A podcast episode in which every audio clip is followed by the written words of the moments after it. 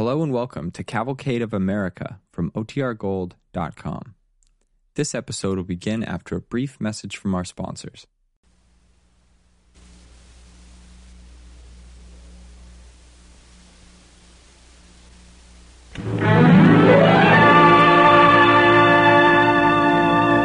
Starring Karl Swenson, The Cavalcade of America, sponsored by DuPont, presents the story of a great American inventor and mechanic, Eli Whitney, the man of design, an original radio play by Peter Lyon.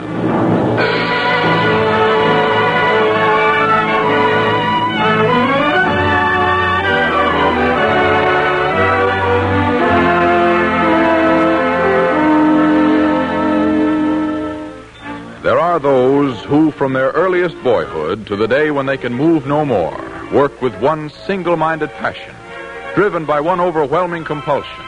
Ignoring hardship, their minds intent on the goal they have created for themselves, denying themselves all the amenities companionship, leisure, comfort, relaxation. Those single minded men are few. What they lack in numbers, they make up in intensity. Such a man may be a soldier or a poet or a financier or a statesman. Or such a man may be a mechanic. Tonight, with Karl Swenson as the man of design, the Cavalcade of America pays tribute to Eli Whitney, whose inventive genius created an empire, whose inventive genius defended a dream.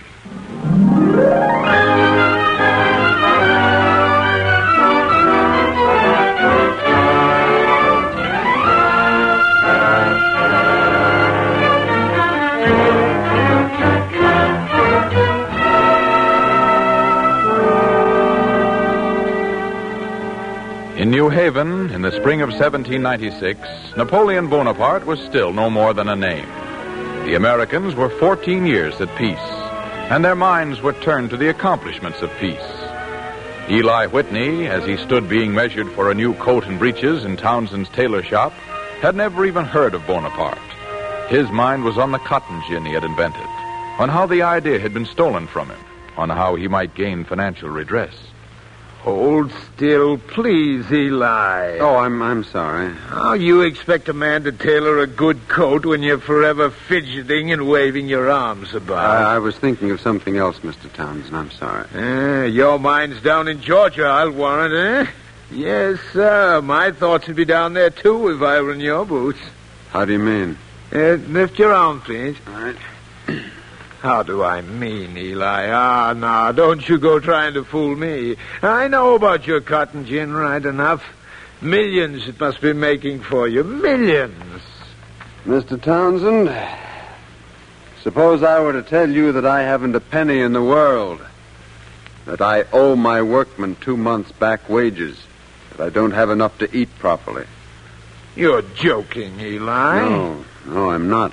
My invention has been stolen from me by the planters, Mr. Townsend, and my only chance of getting money is in long and expensive legal proceedings. Well, then why are you here being measured for expensive clothes? Mr. Townsend, will these clothes be ready by Wednesday evening? Might be. You're in a hurry for clothes you can't pay for. Your tailoring is very important. If I'm to get my money, I must have these clothes by Wednesday. Oh? See, I go to Pierpont Edwards' house for dinner. I go to ask him for money. A loan.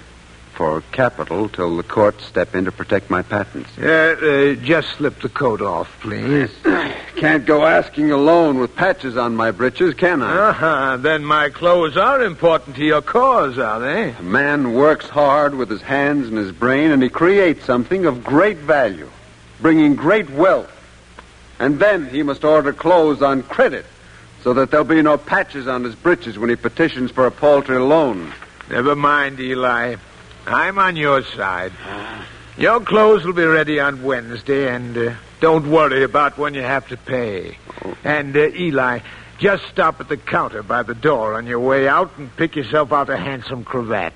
I'll throw that in for good measure. and uh, don't forget, Pierpont Edwards' daughter Henrietta is growing up a fine-looking girl.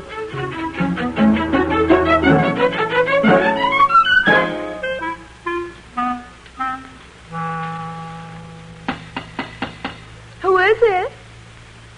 Who is it? Run and see, Chucklehead.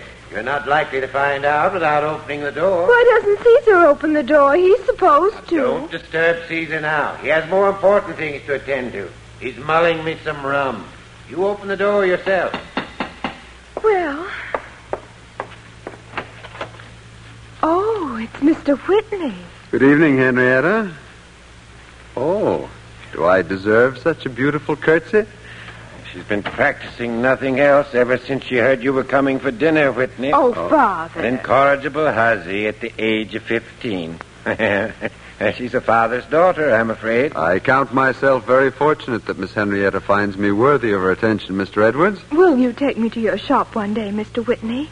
I should like to see the machine. After your curtsy, I haven't the heart to refuse She anything. wouldn't understand a minute of it, Whitney. I advise you not to let her trespass on your good time and your good nature. I'm too occupied to have much choice, I'm afraid, sir. You're fortunate. Now, come into my study, Whitney. There's just time for a little what Caesar's prepared before dinner. We can talk. Uh, Henrietta, Yes, Father. see that Mr. Whitney and I are not disturbed until dinner. I'll wait till dinner for your invitation, Mr. Whitney. You shall have it, Henrietta. Well, Whitney, here, this is Barbados rum. You should like it. Uh-huh. Oh, oh, no, not, not too generously, sir. I, I'm an indifferent drinker. Your health. Yours, sir. I, um, I expect you know why I accepted your invitation tonight, Mr. Edwards. I rather imagined it was to ask for money. You should wait until after I'm well fed, sir. Well, uh, tact and patience are not among my virtues. Just as well. All right, we'll consider the loan. Frankly, Whitney, I don't know. I don't know. Another rum? Times thanks. So unsettled. What do you think of this Frenchman Bonaparte? Bonaparte? I, I don't believe I've ever heard of him. Well, you will soon enough. And how does all this trouble find us? No guns, no ships, no army, no navy, nothing. We shall need a standing army and guns. Well, that all takes time. Time, yes. Tell me, isn't your cotton business pretty much in a decline? Oh, uh, no, I wouldn't say that, sir. Especially not if I get a loan to tide me over un- until the... Until it's too late, eh? Uh, uh, too late for what? Eli, we need guns right now.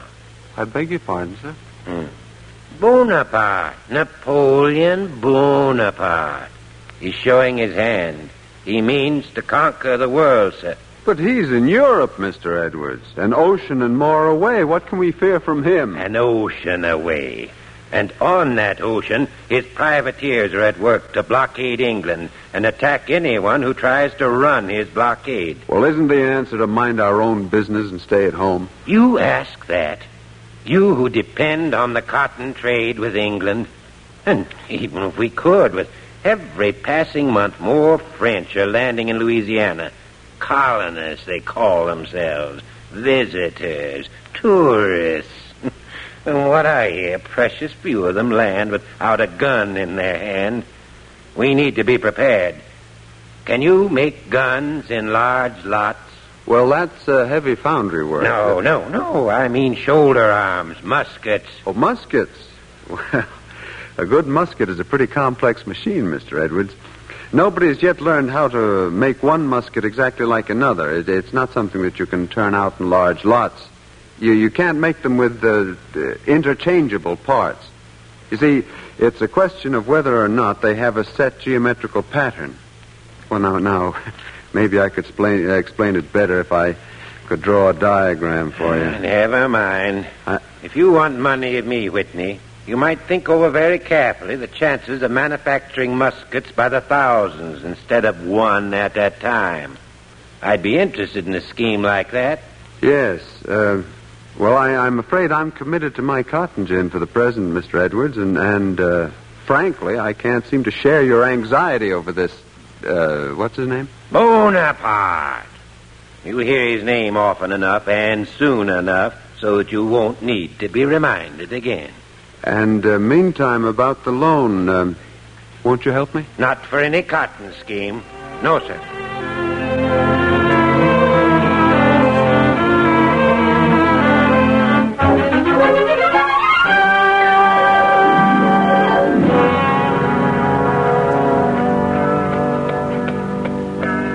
Will you walk me home from church, Mr. Whitney?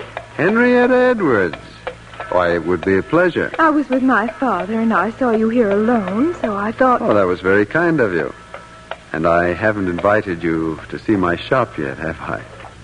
You truly wanted to see it? Oh, yes. I hear Father speak of it so often, and of how clever you are at machines, and of the work you might do there. The work I might do there. Everyone's the same, anxious to divert me from my work and start me onto something new. Maybe it's simply a question of your confusing perseverance with obstinacy, Mr. Whitney. Just a moment. Your father has put you up to this, hmm? Give me credit for some wisdom. What do you know of this affair? I only know that you once designed something very clever, a very good machine, and that therefore you should be able to design others. And that when your fortunes are lost on the first design, why, why then you should all the more bravely turn to designing a second. Your sight is very clear for a child, Miss Henrietta. And you are very blind, Mr. Whitney, to see me still as a child. Well, uh, but but I thank I, you for uh, escorting me. I hope that when I am invited to your shop, it will be busy with a new design, not dusty with the old. Good day, Mr. Whitney.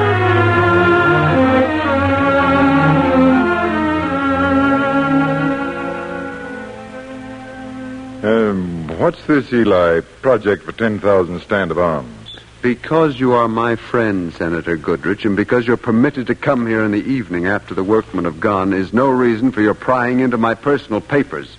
Eli, you're really out of temper tonight. I'm Eliza Goodrich, your friend, remember? Put that paper back. Well, Oh, I'm sorry, Eliza. I should control myself better. It's it's just that at times the, the thievery, the law, all the lawyers and the judges expecting bribes if they're to do anything. And all the time cotton. New cotton, more slaves, millions and millions of dollars. While I sweat and starve here, and now Pierpont Edward refusing it alone, I, I Eli, you're overworked. You're, you're too much with your problems. You should practice relaxation more. I. I had thought to ask you to take me to the tavern tonight and buy me drink after drink Huh? until I staggered home and thought no more about this whole thing. For at least a few hours, but I know how false a method that is. Always worrying, always working too hard, living alone. Maybe you should marry, Eli. There, there is a jest in bad taste. Oh, no, no, no. I'm serious. Serious? Yes. With what right? Under heaven, with what right? Of course, I should like to marry. I should like comfort and relaxation and children about me. But sometimes I feel I'd settle for three meals a day and enough pay for my workmen. Get married. Well, Eli, I'd like to come back to this paper about the 10,000 stand of arms. Put it aside. It doesn't concern you. It does concern me. Am I not sent to Washington by this state? Is it not my concern what the safety of my country is? Guns. They're what we need for our defense. If you can make 10,000 stand of muskets, then it is decidedly my business. I am not a gun maker. I am in the business of making cotton gins and trying to gain my rights. Washington has done precious little about that. Well, I wouldn't underestimate what those in the federal government think of you, Eli. Huh? They know how wrongly you've been done on your invention. They respect your skill. If it's money you want, they'd, they'd supply it to manufacture muskets. The federal government? Yes, men like Thomas Jefferson. Oh. No. No, it's no good. It would mean hours and hours of thought and making over my entire plant. I could have had other work. Turned down contracts for scythes and for plows. Because as soon as I'd taken them, something would have happened in Georgia. You see, that's, that's the thought that torments me. Eli, please, please listen to me for a moment. For the sake of our national defense, write to Wolcott, the Secretary of the Treasury. Everybody talks of this defense, defense, defense, muskets. All right. All right, Goodrich. If you want me to, I'll write.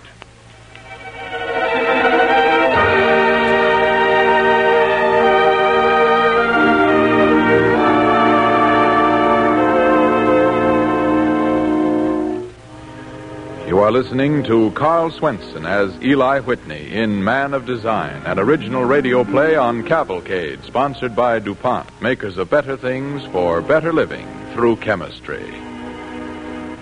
As our play continues, Whitney has contracted with the government for an order of 10,000 muskets and has started to work in a new plant in Connecticut just outside New Haven. Down the street, one of his workmen is now entering the town tavern. Well, Matthew, you're in early this afternoon. What'll it be? Strong drink. Strong drink, that's what I need. Oh, here's Matt. What's the trouble? Hey, drinking heavy for the afternoon, man. Black rum. Strong enough? Uh, that's what it takes. Another, please, Toby. Hey, what's up, man? Why the celebration? Boys, I've just been over working at the new Whitney plant. Yeah. Yes, sir, and I walked out. Yes, sir, I walked out not 15 minutes ago. Too much for me. Well, here's confusion to royalty. Well, now, hey, tell us, man, Tell us. What's the trouble? Get the sack? Oh, not me, Tom. Not me. I walked out on my own legs. I know when I've had enough. I never saw a machine shop like that one in my life. I'm going out of my head. Toby? Coming up, Matthew. Uh, worm gears, ratchets, the generating cycle of the epicycloid. A mechanic's got to know geometry just to hang his hat up in back of the door. Cams, pawls, the generating cycle of the epicycloid. Well, what's Whitney doing? Oh, search me. I think he's gone off his rocker. He thinks he's going to turn out muskets, each of them exactly like the other. What?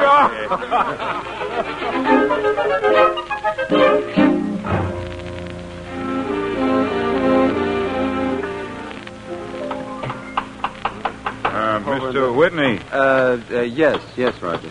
about our wages, sir. It's Well- been near three months now, Mr. Whitney.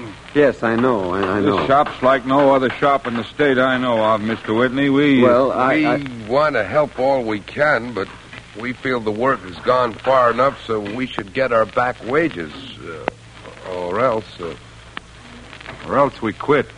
boys, I. All I can do is ask that you wait a bit longer, as I'm Mr. doing. Whitney, I, sir, there's a man here to see you. I, he insists on seeing you right away. with so much to be done, why must visitors always be brought? is Eli Whitney. I'm Eli Whitney. Oh. I'm from Washington, from the War Department. I'm the government agent. Come to inspect your muskets. Yes, muskets? Muskets? Oh, well, yes. Um, uh, maybe I could have one of the workmen uh, show you one of the experimental models. Mr. Whitney, may I remind you that the time for your contract has expired, sir. That you have been extended thousands of dollars of the government's money and completed nothing. I shall be forced to report that you've not lived up to your end of the contract. Well, you see, I, I, I must apologize, Mr. Um, Gansford is my name. uh, Mr. Gansford. My time is so filled. I have so many problems. have you with- the guns as contracted? Well, not the full ten thousand, but very soon. Mr. now, Whitney, I'm afraid I shall have to report that you failed to meet your contract. But wait, M- Mr. Gansford. Uh, Well, that's enough for me, Mr. Whitney. I'm getting out of here. I'm with you, Roger. Let's go.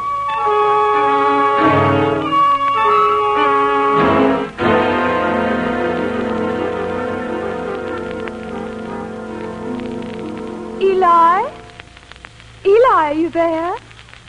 Who is it? It's I, Henrietta Edwards. I saw a lantern burning. Henrietta. Well, you should never have come out like this at night alone. Do you still insist on thinking of me as a child? I. No. No, you're not a child any longer. But uh, still. I you- was more eager than ever to visit your shop. And I saw the lantern, and they told me you often worked late. You look tired, Eli. Tired? Well, I guess I should. My men are leaving me. I can no longer get an extension of time or money on my contract. I miss something. What? Something you had even when you had patches in your clothes. Do you mind my mentioning them? No? Then there was strength and determination in your voice, Eli. I don't hear that strength anymore.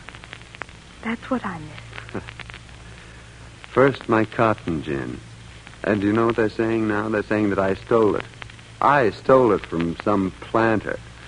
And now this bad luck with a government contract. My men leaving me just when it seemed. Yes? Well, I, I thought I would surely succeed. Should the government give you more time and money? Why? Well, because with ever so little more time and some more money, I could complete the contract. My machines are all built. I don't understand the mechanical problems, Eli, well, it's I very do... simple. See, all I'm trying to do is to design machines that make guns with parts that are interchangeable. See, nobody's ever done that before. Nobody's ever dreamed of doing it. But now I'm sure that it can be done. Then you should fight as you used to fight and not give up. You should go to Washington and show them yourself how your machines can work. Henrietta, I, I must talk to you. I think I know why, Eli, but this is not the time. Now you must stay at your job. You must go to Washington and fight and make them give you the time and money you need. Yes. Yes, you're quite right. Go to Washington. You still have your design to think of. You can talk later. And when you come back from Washington, Eli, I shall be waiting to listen to you.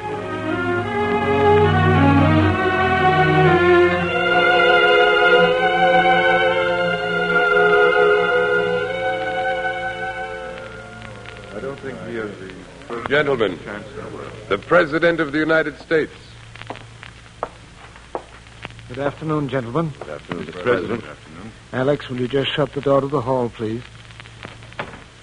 Hey, Mr. Jefferson, I didn't expect to see you this afternoon. Attracted by the same curiosity that brings you, I expect, Mr. President. Well, well, we mustn't expect too much. It's about Eli Whitney, gentlemen. He's outside now. For those of you who don't already know, he has contracted to supply 10,000 stand of arms to the government. And the contract time, of course, has expired. How many guns has he delivered? Uh, how many was it, General North? 500. He contracted for 10,000. And yet Whitney has the gall to ask for more money and more time. But were those 500 good pieces, General? I have a special interest in asking. Yes, sir, they were, Mr. Jefferson. Like it's made by a watchmaker. Well, I should think there might be after 18 months. Well, I'm in favor of canceling the contract, Mr. President. Mr. President, I suggest we ask Mr. Whitney to come in. I think we will all form a fairer conclusion by talking to him. Have him come in, Senator Goodrich. Certainly, sir. Come in, No. Mr. President, I should like to introduce my friend, Mr. Whitney. He needs little introduction. You've all been talking of no one else. I've not forgotten you, Mr. Whitney. You're from my state, Massachusetts, aren't you? Westboro, Mr. President. Uh, General North, you I know, sir. Uh, perhaps you wouldn't mind describing very briefly how guns are made. Are made by a gunsmith. Pours the barrel on a lathe, screws it by grinding, a little here, a little there, carves the stock and fits the barrel to it. Then forges the lock plates. It's very delicate, skilled work. Files the lock parts, trying them all the time until they fit. Then assembles the parts of the lock plate, screws the plate into the stock, puts the musket on the shelf, and starts the next one. Yes, and the muskets, because the parts are individually fitted by hand, are each different, one from another. Of course, what are you looking for? They're bound to be different. Well, sir, here are the parts of ten of my guns. Uh, you uh, understand armor's work, sir? Young man, I was fixing muskets before you were born. Would you assemble one from any of these parts, then, You expect me to be able to assemble a musket from the parts of these ten disassembled pieces here? Yes, sir. And you'll need no file for truing, Ah, General. blasted nonsense. and never mind taking off your coat, sir. You won't need to use force. Uh, let's see here. It's an exhibition of magic. No, Mr. Jefferson. Simple mechanics. Every part is machine made, not handmade. And the skill is in my machines. Each gun is exactly like each of the others. Well, I've done it. But it's not possible. It's trickery, sleight of hand. Quiet, gentlemen, quiet. this meeting is not to be conducted in an orderly fashion. You may go. Proceed, Mr. Whitney. Well, there you are, gentlemen. You've seen it. And I have the machines to turn out 10,000 of these faster than guns have ever been made before. The skill is in my engines. And all I need is your cooperation, more money, and a very little more time. You shall have all three, Mr. Whitney, as my name is John Adams.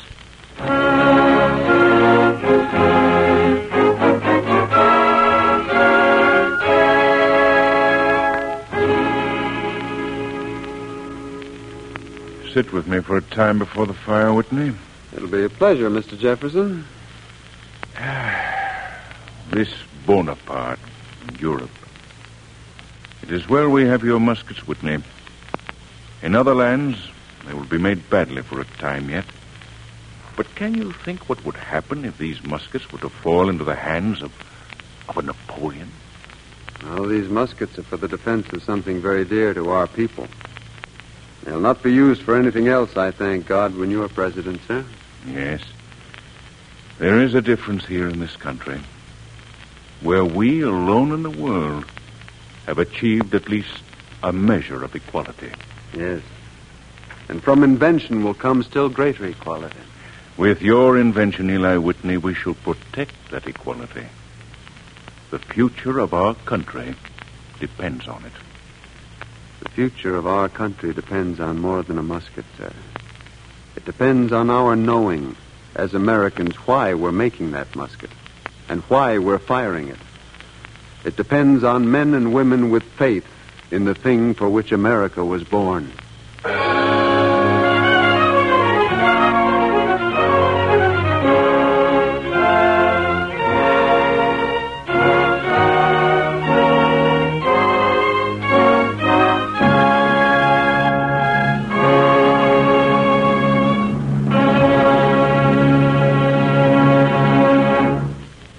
Moment, we'll hear again from our star, Karl Swenson. But first, let us consider how much we Americans in our mighty struggle owe to the genius of Eli Whitney.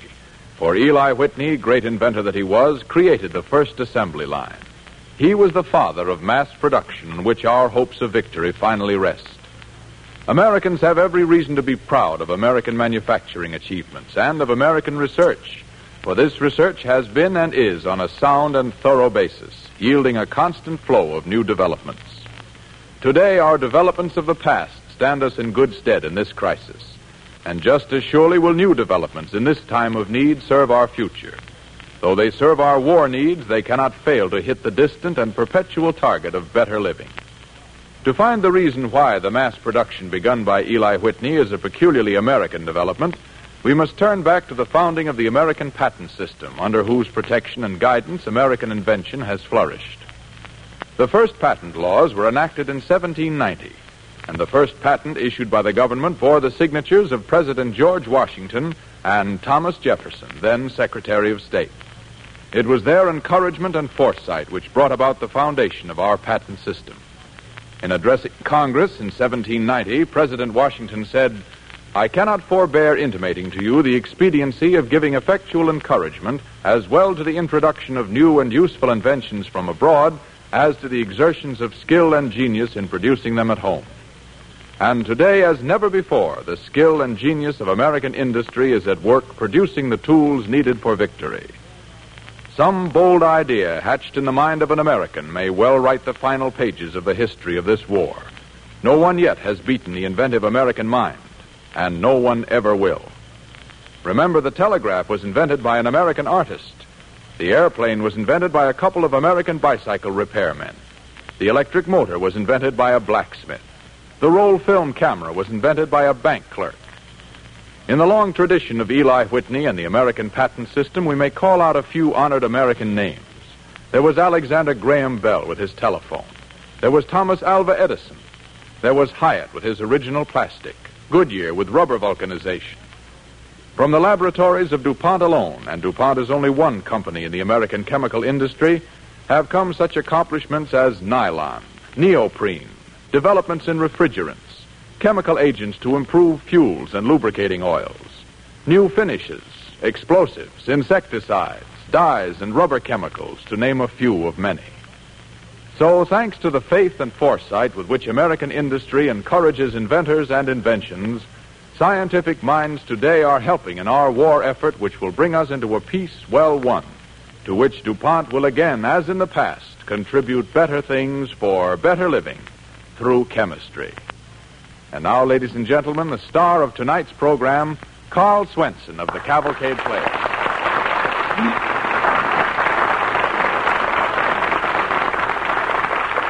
Ladies and gentlemen, I'd like to give you a message at the request of the United States government. A message of utmost importance to young men and to our country. The United States Coast Guard, one of the most vital branches of our armed services, needs more officers to command its expanded forces. Any United States citizen who is a college graduate between 20 and 30 years old with proper physical qualifications may apply. The place, any Coast Guard recruiting station. And if there is none where you live, write to the Commandant, United States Coast Guard, Washington, D.C. Today, the Coast Guard is under the jurisdiction of our Navy. It's a fighting service. No other service has a wider scope or a greater need for fighting men. Thank you.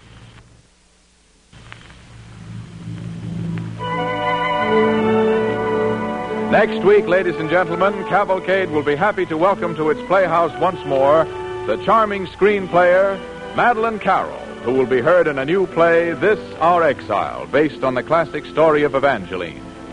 Don't forget, next week, Madeleine Carroll stars on Cavalcade in This Our Exile, an original play inspired by the poem Evangeline.